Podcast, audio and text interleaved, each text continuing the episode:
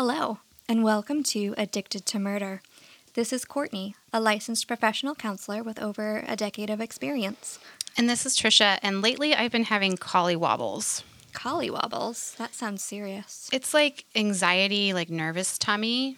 Oh, yeah, I'm very familiar with that. Yeah, I've got, you know, I've got a trip coming up, and it's a really long flight, and I was sort of a victim of fraud this week, and it's just been a big whatever. I've not been sleeping very well, and I'm and I'm mad at myself because I was the stupid one. You just made a mistake. People do that. But I can understand why you're stressed. that sounds very stressful. I'm just hoping that it all works out the way that sometimes life does. Right. I hope so. Yes. So these collie wobbles will go away. I hope that they go away very soon. Thank you. Like Courtney said, welcome to Addicted to Murder. And I'm going to do the question before we introduce the new case. All right, fire away. Courtney, if you could be any animal, real or imagined, what would you be? Ooh. Real or imagined? I mean, they could be real in a different realm. It's true. That's a good question. Hmm. I think I would be like some sort of Pegasus. Dude, I was going to say Pegasus. Now I have to change my answer. No, we could have the same answer. No. Go ahead. Tell us why you like want to be a Pegasus. Well, because then you've got lots of options. Because like you're a horse, which is cool already, so you can like run and jump and do horse things. But then you have wings, so also you could fly, and that's pretty awesome. It is, and that's and then I also really enjoyed Rainbow Brite, and I know that Starlight was a unicorn, I think, but Stormy's horse was a Pegasus, I think. I think in some of those there were like unicorn Pegasuses. That would be cool. Mm-hmm. I guess I will choose a mermaid. Is that really an animal? Um, it's like part fish. I suppose, but it's also part human. Um, we're hu- we're animals. I guess. Yeah. that's true. So I would, I mean, I've always kind of wanted to be a mermaid. I actually follow Merman Andrew on TikTok, and he's amazing. I just recommend anyone who likes to watch um, mermen swim, Merman Andrew. Shout out to him. So, anyways, I'd get one of those fake tails, but they're really expensive. They are really expensive. But you know, if I had one, I'd totally use it in front of people. Even I wouldn't care. I wouldn't give a fuck. That's all right. I think you can get just like blankets that are like I have one. you do. I do. It's awesome. It's green. But well, that was my question. It was a good question. Thank I like you. it. Um, Courtney picked today's person, and Yeah. she'll give us a little intro before we start in on it. Yeah, so today we are talking about a serial killer that I had never heard of before, and I doubt many people have, um, as there was literally only one source that I found with any information about him, um, and that was the book. It's called To Kill and Kill Again by John Coston. So the vast majority of the information um, today came from that book. Um, and it was interesting also because he was never charged or convicted of his crimes because he was killed during the commission of his last one. So, Vigilante justice there. kind of, yeah. I mean, I don't know, but Right. So um, his name is Wayne Nance, and um, AKA the Missoula Mauler. which I think, as far as the moniker goes, that's kind of a cool one. Yes, Not that we condone any of the reasons these people get these names. of course. He was also known as like the baby faced killer, but Oh, I feel like are there other baby face Mm-hmm. There are definitely oh, other okay. baby-faced killers. I feel like I've heard of that, but I've not heard of the Missoula Mauler before. right. Yeah. So this is just going to be kind of one long episode. There wasn't quite enough information, I think, to drag it out into two. we Um, don't drag out. or to, you know, be able to fill two spots, should I say. Um, so bear with us. This is a, a one and done kind of killer. Yeah, I mean, typically, I don't know if you guys care, but we try to keep it around 30, 40 minutes because that's kind of like the ride to work type of thing. Um, and our research showed that that was the amount of time people like to listen to podcasts. So that's why sometimes our stuff, or a lot of times our stuff is split up into multiple parts, is for your listening pleasure. Right. So, So- bear with us. This one will be a little bit longer, but it's pretty interesting. Okay, so here we go. Wayne Nance was born on October 18th, 1955, in Clinton, Montana, to his parents George and Charlene. He was the second of four children, with an older sister Desiree, a younger brother William, and a younger sister Veta. Vita. Finances were always tight for the Nance family, with George working as a truck driver and Charlene as a waitress. Throughout Wayne's childhood, the family lived in a few different trailer parks in the small towns located just outside of Missoula. With both parents working, Wayne and his siblings were latchkey kids and wandered and played in the neighborhood and nearby woods without much direction or supervision. So when I was a kid, I went to a program called Latchkey. And then, I don't know, but I wasn't a latchkey kid. No, because latchkey kid just basically means that They go home. you go home before your parents get home from work and you're home alone for a while. Yeah, it was called Latchkey until I think maybe people thought that was a bad name for it and then they changed it to Creative Care. Probably.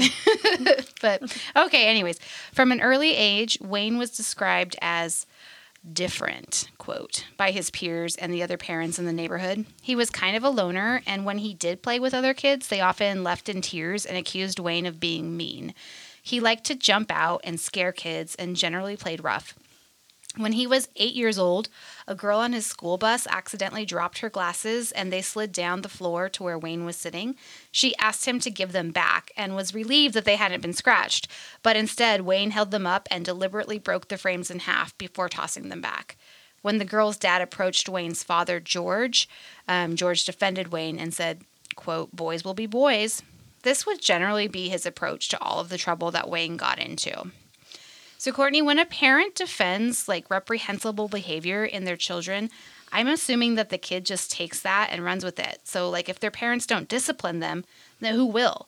Can this type of parenting lead to a disorder down the road, like oppositional defiant disorder, perhaps? Um, just describe what that is, if so. Yeah, so children need help to build structure and morals, even if they fight against that structure. Um, so when a parent makes excuses for a child's behavior, it teaches the child that there are no consequences for their actions and that this behavior is morally acceptable.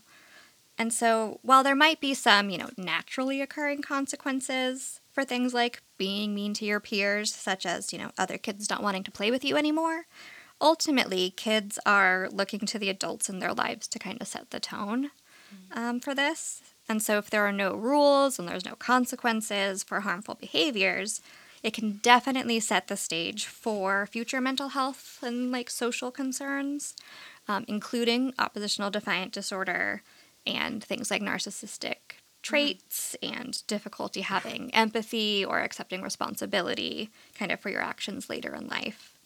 Um, and, um, you know, if a child is already displaying some signs of antisocial behavior, it can create an environment that just kind of allows that to flourish. Yeah, it's like a perfect breeding ground for that. Exactly. Um, okay, so this is a trigger warning because there's some animal animal abuse coming up. So just so y'all know, in December of that year, a neighbor observed Wayne walking around outside. There was a firebox in the trailer park where everyone disposed of their trash, and it was burning pretty much constantly. A stray cat and her kittens would sometimes sleep on the open door to the top of the firebox or on the top of the firebox to stay warm. And this neighbor watched in horror as Wayne stopped the box and then took the lid where the kittens were sleeping and tipped it up so the kittens slid into the fire and then he closed it. Later, former friends and acquaintances reported that they heard or saw Wayne torturing cats by hanging them with clotheslines or skinning them alive. Again, Wayne had no consequences for her actions other than being yelled at by his mom. Courtney, this is very, very disturbing behavior. Unlike some of the others we studied, it looks as though a parent knew what he was doing as far as like the torturing animals goes. How do you treat a person who is displaying this type of behavior? If a child is caught during his triad years, as I'm calling this, is there hope to help them out of that? So, if a parent is actually paying attention and taking this level of cruelty to animals seriously, especially if caught at a young age as this, like under 10 years old, um, then I do think there is some hope. You know, if a young Wayne had been brought into my therapy office, the first thing I would want to address is parenting, particularly increasing supervision. Um, and then with Wayne, you know, therapy could work on building empathy, improving social skills, and finding safe replacement behaviors um, to kind of express his anger or channel those kind of violent urges in a less destructive way. Um, so, some examples of like replacement behaviors might be like boxing or martial arts or cooking, working with like woodworking, kind of use some of the similar tools, but in a productive way. Um, and it's not a guarantee that he wouldn't still develop into a serial killer, you know, if he were in fact just a psychopath. Um, but it couldn't hurt. Yeah. I mean, it's like if you can catch them earlier enough to almost train them um, to when they have these urges to find a different outlet, then maybe it will become like a behavior to do that. Right, exactly. Like a learned behavior or whatever. Right. If it's when I feel like hurting something, mm-hmm. instead I go and like chop down a tree. Mm-hmm. Okay. So at school, Wayne was noticed for being very intelligent and academically gifted. He got very good grades, he read a lot of books, and was looked up to by some of the other kids because he, quote, knew things that they wanted to know. He was known for bringing things like live snakes into class for show and tell, and that was just to get a reaction out of his classmates.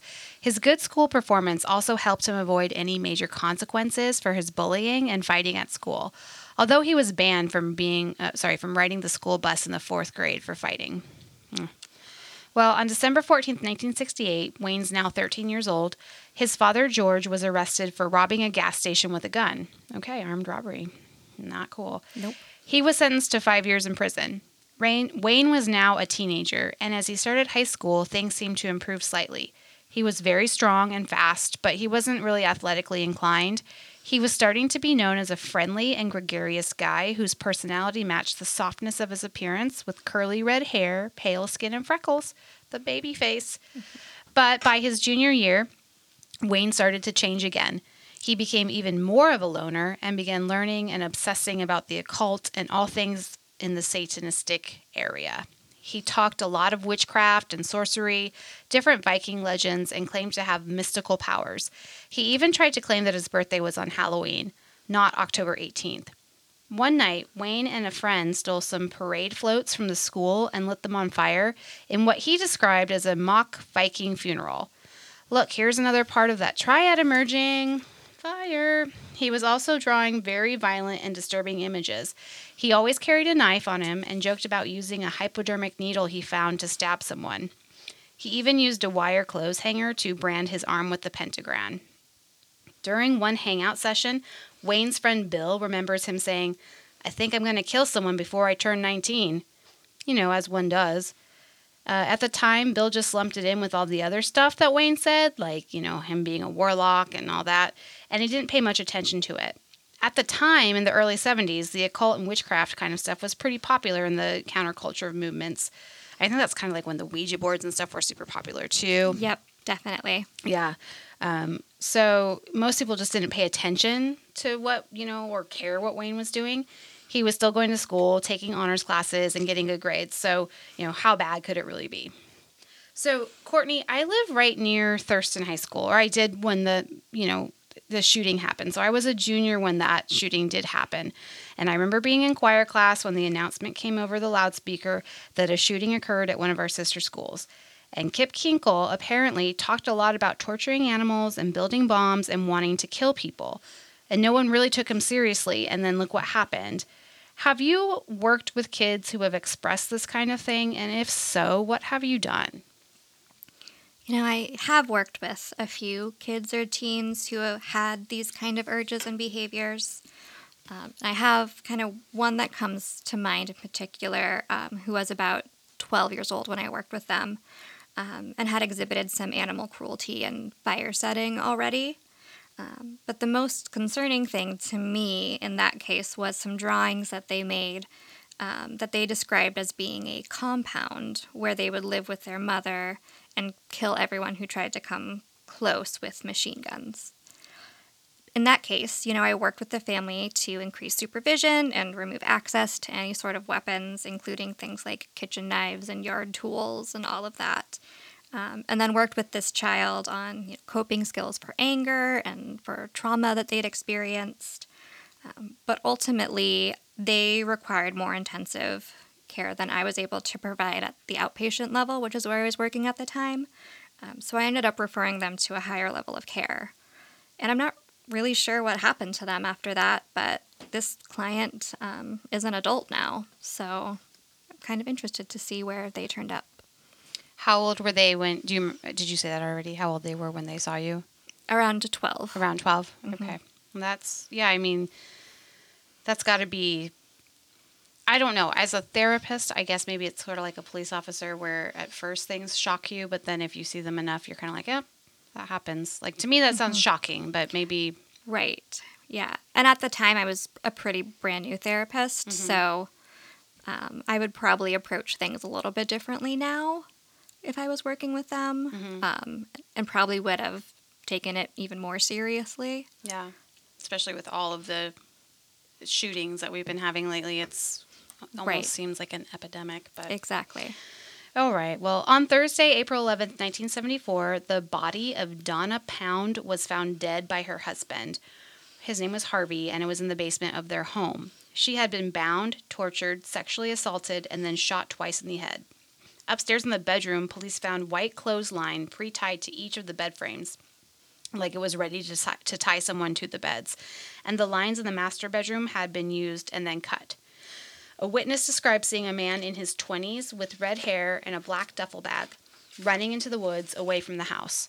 Initially, the police focused on the husband as the main suspect, as one does typically, but over time he was cleared. When they started to look elsewhere, they began to suspect that Wayne may have been involved. He lived just a few blocks away from the Pound family and he went to school with their eldest daughter and had been in the house before. He even matched the physical descri- description given by the witness, except for the age, as Wayne was only 18 and was still a senior in high school. But he had skipped school that day and didn't have an alibi. The day after the murder, he was heard bragging at school about being a suspect, and his friend Bill reported that Wayne had been looking off as if in a trance, then turned to him and said, It has been done, quote, before laughing. Wayne was questioned by the police, and a search of his bedroom did find a black duck, duffel bag and a pair of underwear with blood stain, but the stain had been degraded by, you know, being washed, so they weren't able to analyze it. Then Wayne passed a polygraph denying any involvement. Two years later, in June of 1976, a grand jury was convened to explore possible charges charges against Wayne or Donna's husband Harvey, and both were called to testify, but no indictments were handed down due to lack of evidence. The case went cold, and nobody was ever arrested or charged with Donna's murder. So, well, I don't really get the bragging stuff these murderers do, but it just seems that they just desperately want to tell people about their crimes. You'd think they'd be smart enough to realize that it's incriminating. You know, well, some see their murders as kind of a, a grand achievement that they're really proud of, mm-hmm. right? It's kind of like a football quarterback bragging about throwing a touchdown pass, but creepy and terrifying. And then throw in, you know, Wayne's still a teenager, and teenagers do some pretty dumb things because their brains aren't fully developed yet. When I think about the the cases we've covered, I mean, not everybody brags um, or goes back to the scene, um, and I, I just kind of wonder if the ones that don't do that might be ones that don't have narcissistic tendency tendencies. Maybe. I mean, I'm I'm thinking, and some people we haven't done yet, like Jeffrey Dahmer, like you know, didn't do that, and Right, right. Or we've got some that didn't brag about it until after they were caught. True. Like, you know, Ted Bundy, Mhm. for example. Charles Cullen never bragged about it. However, he did go back to the hospital every day, so maybe he got satisfaction from that. I don't know. He I was, know he was different, but yes. okay. So after graduating high school in June of 1974, Wayne- Wayne joined the Navy. So after basic training, he was sent to a special nuclear training program in Idaho. He did very well for about a year, but then got in trouble for being in possession of marijuana, LSD, and illegal knives. He was pushed by docking um, his pay and being demoted and ranked three times before the Navy decided to discharge him. And in November of 77, Wayne received a general discharge by reason of misconduct from the Navy and returned home from Montana. So, not a good reason to be sent home. No. Have you noticed, Courtney, that many of the killers we've covered have done some sort of stint in the military? I have noticed this, um, and honestly, it actually makes a lot of sense. You know, psychopaths, which I think it's fair to say the vast majority of serial killers are, um, you know, they're drawn to careers where there's a lot of excitement and action, as well as opportunities for power and control. And so the military would seem like a perfect fit, right? And some psychopaths thrive and rise through the ranks pretty quickly as they're seen as like clear headed under pressure and things like that. However, you know, like many of the other killers we've talked about, Wayne's self centeredness and lack of respect for authority and rules kind of resulted in a very short military career. Yeah, it kind of goes, you know, one of either ways, or one of two ways. It seems like they thrive in that institutionalized almost type setting, or they completely just can't handle being told what to do. Yep, It kind of much. seems how it's like a total you know, dichotomy between the two. But okay, so in July of 1978, 15 year old Devonna Nelson disappeared in Seattle after running away from her mother's home. Around the time of her disappearance, Wayne happened to be in the Seattle area visiting a friend from the Navy. And in Jan- January 1980, the remains of a young woman were found dumped in the wilderness off I 90, about 15 miles outside of Missoula. At the time, she was known as Beavertail Hill Girl to the local police and was not identified as Devonna until decades later. Was that through DNA? Do you know? Did the book say? Uh, yes, it was through DNA. Okay. Wayne enrolled at University of Montana, and for the next couple of years, he took a wide variety of classes and generally maintained decent grades. On April 4th of 1980, Wayne's mother, Charlene, unfortunately died in a car accident that was suspected of being a suicide as she ran head-on into a tree going at high speeds. After her death, Wayne struggled at his college classes and eventually dropped out in the fall. He started working as a bouncer at a local dive bar called The Cabin, and he was about 25 at this time. In July of 1980, police responded to a disturbing call from a woman who, in the book, is referred to as Denise Tate, and we don't really know her name. She had returned home at the end of the day after having left the front door open to keep her trail, trailer cool and went into her bedroom where she found white clothesline ropes tied to her bed frame. Creepy, and I would have gotten the fuck out of that house. Nobody was in the house, so she just discarded the ropes and locked her doors. I, I would have, I don't know, whatever. Captain Weatherman, who was one of the main detectives in the area, that's funny. I was thinking he was like a superhero. Oh, no, I'm- real name. So, just so you know, um, I didn't get a chance to read this book, so I'm learning with you guys for sure on this one. Captain Weatherman, who was one of the main detectives in the area, immediately was reminded of the crime scene from Donna Pound's murder. He also thought about Wayne, although at the time he was unaware that Wayne was back living in the area. In February of 82, Wayne got hired on in the warehouse as a delivery driver for Conlin Furniture in Missoula. It was there that he met Chris Wells. Chris was a girl. Took me a minute to figure that out. The manager of the store, um, and he and she would later become very important to him. Wayne was a hard worker, was efficient at his job, and generally was well liked by his coworkers, although he was still considered a little odd. He was known to have mood swings and get intensely angry at times, and he was very possessive of the knives he wore on his belt. But he also was very kind and thoughtful and was known for never forgetting a birthday or an anniversary and always having a card or a small gift. He was particularly focused on the female sales staff and would often bring small trinkets or flowers to them for no particular reason. It did make some of them uncomfortable, but they thought of him as like a harmless guy with, you know, maybe a slightly slightly immature crush, you know. Courtney, um do you think that Wayne did this stuff cuz you know, he kind of did stuff like that in high school too, like buddy buddy stuff to cover up like his true personality or do you think what do you think's going on right there with the gifts and the you know, do you think anything? Yeah, I think um, we'll see a little bit later that sometimes his thoughts and attention, especially towards women, um, could be kind of on the obsessive side. Mm, Um, okay. He very much wanted to get with women, and you know, Okay.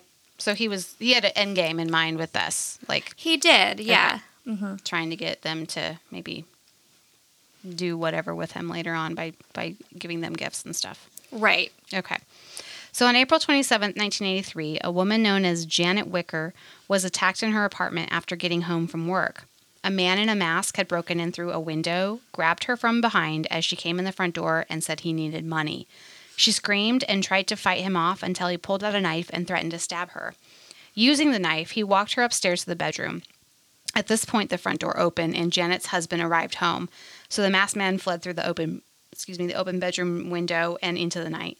He was gone by the time police arrived there, and there was no physical evidence. Later, a hand drawn map of the apartment complex and the Wickers apartment layout was found in Wayne's personal belongings.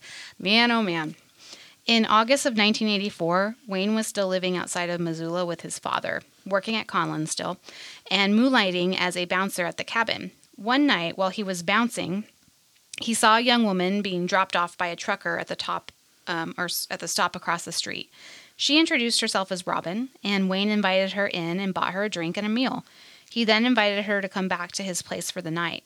Robin ended up staying with Wayne for a few weeks, and they had quite the sexual relationship, although he did not bring her out in public, as he had a different girlfriend named Joni. Joni was 18, Wayne was 29, and she was smitten with his charm and attention, but she was thinking about marriage and not sex. So he pulled the whole, it's not you, it's me, I'm just falling for you too hard, I'm not a marriage type of person, blah, blah, blah, blah, and broke up with her. His performance involved big crocodile tears and professions of love, and he was reportedly angry that she didn't have the same reaction to him. Just a couple weeks after the breakup, Robin was also not around anymore. Wayne's first uh, Wayne first reported that she had gone off with some trucker and then changed his story to him putting her on a bus to go back home. And on Christmas Eve 1984, the body of a young woman was found in the area of Bonner Dam outside of Missoula. She was referred to as Debbie Deer Creek because the location she was found um, was the Deer Creek location. And she was not identified as Robin, whose real name was Marcella Bachman, until over a year later. Maybe Robin was her middle name or something. I think um, she had done some like sex work and things like that, so she used Robin as a pseudonym. Okay. in September 1985, another body of a young woman was found in the wilderness surrounding Missoula.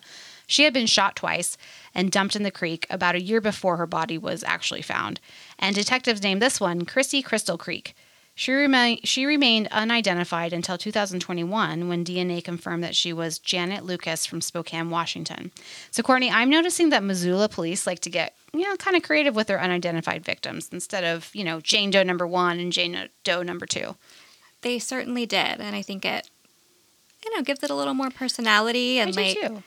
It almost humanizes them as victims more than just like a body named Jane Doe. Well, and it's also obvious where they were found when they named them like that, so they can, you know, refer instead of having to look at your stuff like which one was Jane Doe two. Right, Yeah, exactly. They can be like, oh, this was the girl down by Crystal Creek. Yeah. Mm-hmm. So, a major part of Wayne's job at Conlin was to deliver and install furniture in people's homes. Unbeknownst to his delivery partner or boss, he would often copy down addresses he delivered to and make mental or hand drawn maps of the layouts of the homes themselves. Mike and Teresa Shook had just moved into their newly built home in Hamilton, Montana, and had their new living room furniture delivered from Conlin. Wayne was one of the delivery men. His partner noticed that Wayne seemed agitated after the delivery and called Mike an asshole, although he hadn't seen any offensive behavior. On December 12th, Mike and Teresa Shook, along with their three children, who were aged 7, 5, and 2.5, were getting ready for bed after dinner. They suddenly saw a light outside and a knock on the door, and before he could be stopped, Luke opened it and Wayne slipped in. He announced that he was Conan the, Bi- the Barbarian and only wanted money. He had a gun and a knife. Possibly by accident, Wayne shot Teresa in the ankle. Mike tried to fight Wayne off, but was overpowered, hit on the head, and tied at the hands and feet, and then stabbed in the chest. The children were put into their bedrooms, and Megan was in the crib of her parents' room, while Wayne forced Teresa to her bedroom at gunpoint. He then tied Teresa to the bed at the hands and feet, cut off her underwear and bra, sexually assaulted her, and then stabbed her in the chest. Wayne then ransacked the home, stealing a hunting knife and a small statue of an elk before leaving. He returned about two hours later and attempted to set the house on fire by lighting furniture under the staircase. However, he mistakenly cut off the air supply in the space, so the furniture smoldered but never caught the rest of the house on fire. The bodies of Mike and Teresa and the children, who were still alive, although they suffered from the fumes and were unconscious, were discovered the next morning by a close friend who was going to drop off her son to be babysat by Teresa. The kids were taken to the hospital for treatment and were eventually adopted by their aunt and uncle. Courtney, do you think this is the first time he sexually assaulted his victim, or do you think he may have the others as well? I think it's very likely that sexual assault was involved in the other murders as well. Um, Donna Pounds was sexually assaulted. Um, and, you know, by the time the bodies of Devonna, Janet, and Robin were found, there was kind of little evidence left to analyze. Mm-hmm. So it's unknown if they were sexually assaulted, but I would be surprised if they weren't. Yeah, I'm back in the 80s. It was kind of tougher to tell, even, you know. Over the next nine months, there would be little movement in the investigation, with all the leads drying up. Wayne continued his daily life, working at Conlins and giving more and more unwanted attention to the saleswoman on the floor. But his real fixation was on his manager, Chris Wells. He continued to give her compliments and gifts, and she didn't want them, and started carrying around a camera and taking multiple pictures of her and the other woman each day. He had a scrapbook, in fact, where he carefully glued pictures of Chris. Okay, I would be like super creeped out by this guy. I don't know. She should have fired his ass. Um, kept fragments of paper with her signature on them and wrote things like Chris Zimmerman Wells, I love you. Wayne and Chris, I want you to live with me and my La-Z-Boy, Wayne. What the F? kind of his version of like teenage girls doodling like Mrs. Yeah. John Smith on their notebooks. Oh my gosh. And my La-Z-Boy. That's funny. I mean, they did work at a furniture it's store. true. I guess, yeah, you work with what you've got. Um, all right. The problem was that not only was Chris not interested in, you know, in Wayne at all, but she was married to a man named Doug. Wayne hated Doug, and it was well known around the warehouse. And he would often be set off um, into a bad mood when Doug would stop by to have lunch with Chris. For Chris's birthday in August of 86, Wayne bought her or sorry, brought her a card and a turtle-shaped paperweight that she didn't want. Over the next couple of weeks, Wayne's coworkers reported that he started spiraling. He was more moody and angry and was just extra odd. On Wednesday, September 3rd, Wayne was asked to make an extra delivery that had been mistakenly put on the schedule for a day later than it was needed, and he was really upset and he refused when he asked or when he was asked to do so. As a result, Chris, the manager, had to intervene and ordered him to just go and do it. He wasn't happy, but he did it, complaining to his delivery partner about not being appreciated at work. Poor Wayne. Uh, so later that night, on September 3rd, Chris and Doug were arriving home after having dinner with friends at around 10:30 p.m. Doug heard a noise outside the garage and saw something moving in the bushes, and it was Wayne, and he stood up and claimed that he had seen something weird but needed a flashlight to see. And while Doug thought that it was weird that Wayne was there randomly, he invited him into the house for a flashlight. Wayne hit Doug over the head with a homemade club, and a struggle ensued, alerting Chris, who came downstairs from the bedroom to see what was happening. She saw her husband bleeding from the head and ran over to him. Wayne then pulled his pistol and stated that he just wanted money to get out of town. He pulled out some white rope and had Chris tie Doug's hand and feet, hands and feet. Chris told him where he could find some money, and he got some from her purse. And then, when she asked for something to stop Doug's bleeding, he threw her a towel. Wayne then tied Chris's hands in front of her. He walked around the house, pacing and closing the blinds, and then stated that he needed to separate the two of them he carried Chris upstairs to the bedroom where he tied her to the bed frame, then went back down and took Doug to the basement where he tied him to a post using more rope. He repeatedly went back and forth between the two rooms, talking to himself and acting weird and being panicked. Meanwhile, both Chris and Doug took advantage of his absences to work on loosening their ropes. On his next visit to Doug in the basement, Wayne stabbed him in the chest with a hunting knife. Convinced that Doug was incapacitated and probably going to die, he went back up to find that Chris had untied one of her hands and was using that hand to untie her feet. He retied her to the bed. Back in the basement, Doug had decided to fight like hell and had gotten loose from his ties. So that was with him stabbed and everything. He stumbled over his workbench and loaded a rifle with rounds that he'd made, then stood in wait for Wayne to come back down to the basement. When he saw Wayne's frame in the doorway, he shot, and a powerful bullet, bullet struck Wayne in the side and he fell to the ground and started trying to ca- crawl away. Doug started beating him with the stock of the gun, and they struggled up into the bedroom. Wayne was able to pull out his pistol again and shot Doug in the thigh. And when he aimed again, Doug swung his rifle and hit the gun, Wayne's gun, changing the direction and resulting in firing one bullet into Wayne's head. By this time, both Doug and Wayne were barely clinging to life, and Chris was able to get free and dial 911. So, Chris survived with only minor injuries, but with significant emotional trauma. Doug suffered from a collapsed lung, severed diaphragm, and damage to his sciatic nerve. He required extensive physical therapy to learn to walk normally again, and he also struggled with PTSD. Wayne was pronounced dead at the hospital, with the lethal injury being the gunshot to his side. Um, he was 30 years old. And after his death, when police searched his belongings, they found evidence that connected him to several of the crimes committed in the area in the past 10 years. The gun and ropes connected him to the murder of Donna Pounds. There was hair and photos discovered that linked him to the murder of Marcella Robin. They found the knife and statue he had stolen from the Shook house. They also found his creepy scrapbook and boxes full of pictures of women and mementos. In his bedroom, they saw that he had rope tied to his bed in the same way he bound others, and that he slept on a green rubber sheet. Courtney, do you think he was binding himself like BT, B2K? Oh my goodness. BTK? Do you think that the rubber sheet was maybe because he still wet the bed and that, you know, was the completion of the triad? What do you think is going on here? Do you have enough information on a possible diagnosis for this dude?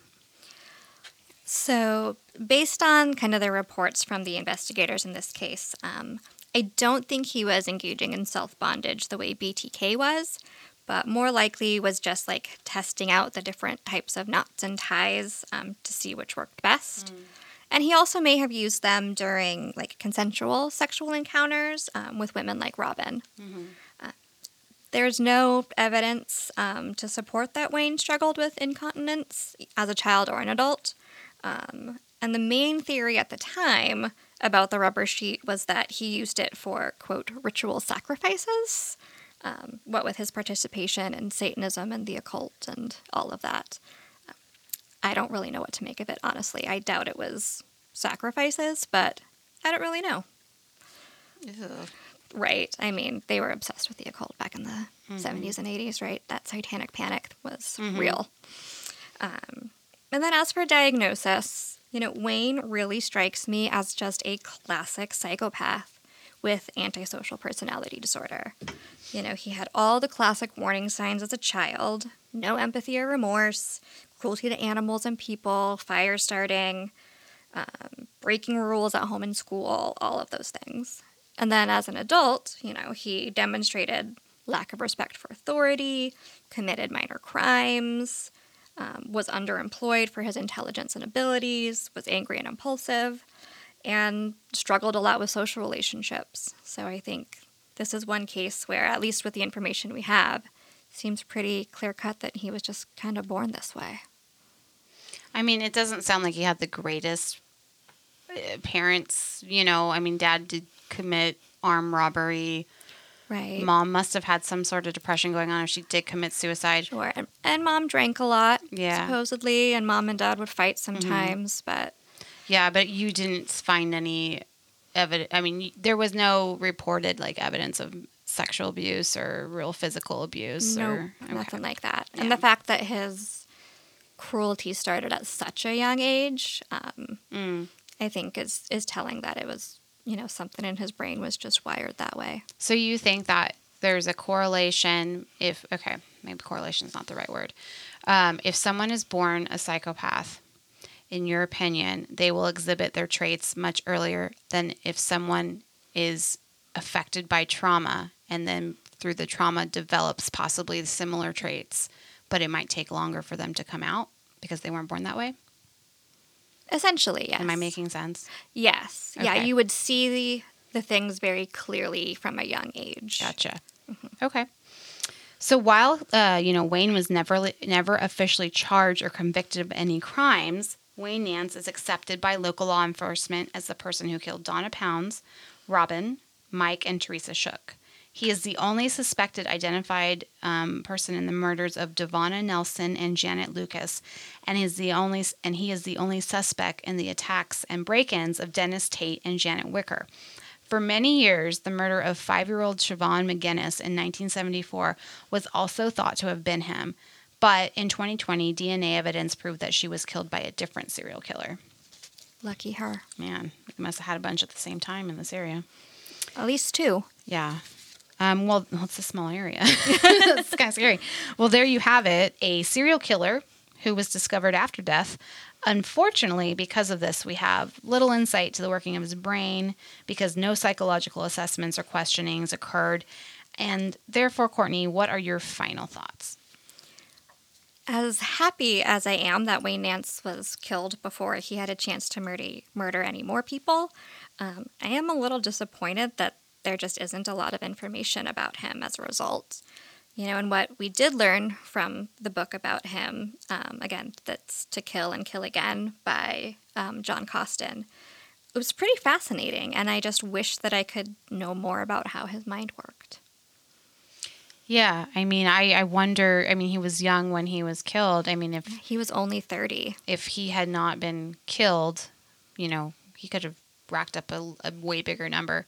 However, he kind of like um, BTK was hitting houses with multiple people at home, and that's just asking for trouble. I mean, Right. So there was some of that. Yeah. and- So he probably would have got caught either way right. if he had kept with that mo. Eventually, I think so. Yeah. Um, you know, and he was operating the same time too as like Gary Ridgway, um, and actually, um, Devonna Nelson. They thought that possibly she was a victim of Gary Ridgway because she was from the Seattle area. Oh, that totally makes sense. Um, but of course, she was found in Montana. yeah. So Dun dun. That was my Law and Order noise. Okay, well, Courtney, thanks for picking that one. And I learned a lot along with you guys on this one. If you couldn't tell, I'm sorry if, uh, you know, okay, I say I'm sorry too much, but I, I was learning while I was reading. yeah, this was the first one where like I wrote the summary. Um, so if it sounded a little bit different than normal, that's why. Um, but I kind of enjoyed it. Yeah, um, I, I enjoyed it too. and if you all enjoyed it as much as we did, please let us know um, by reaching out to us on our social media.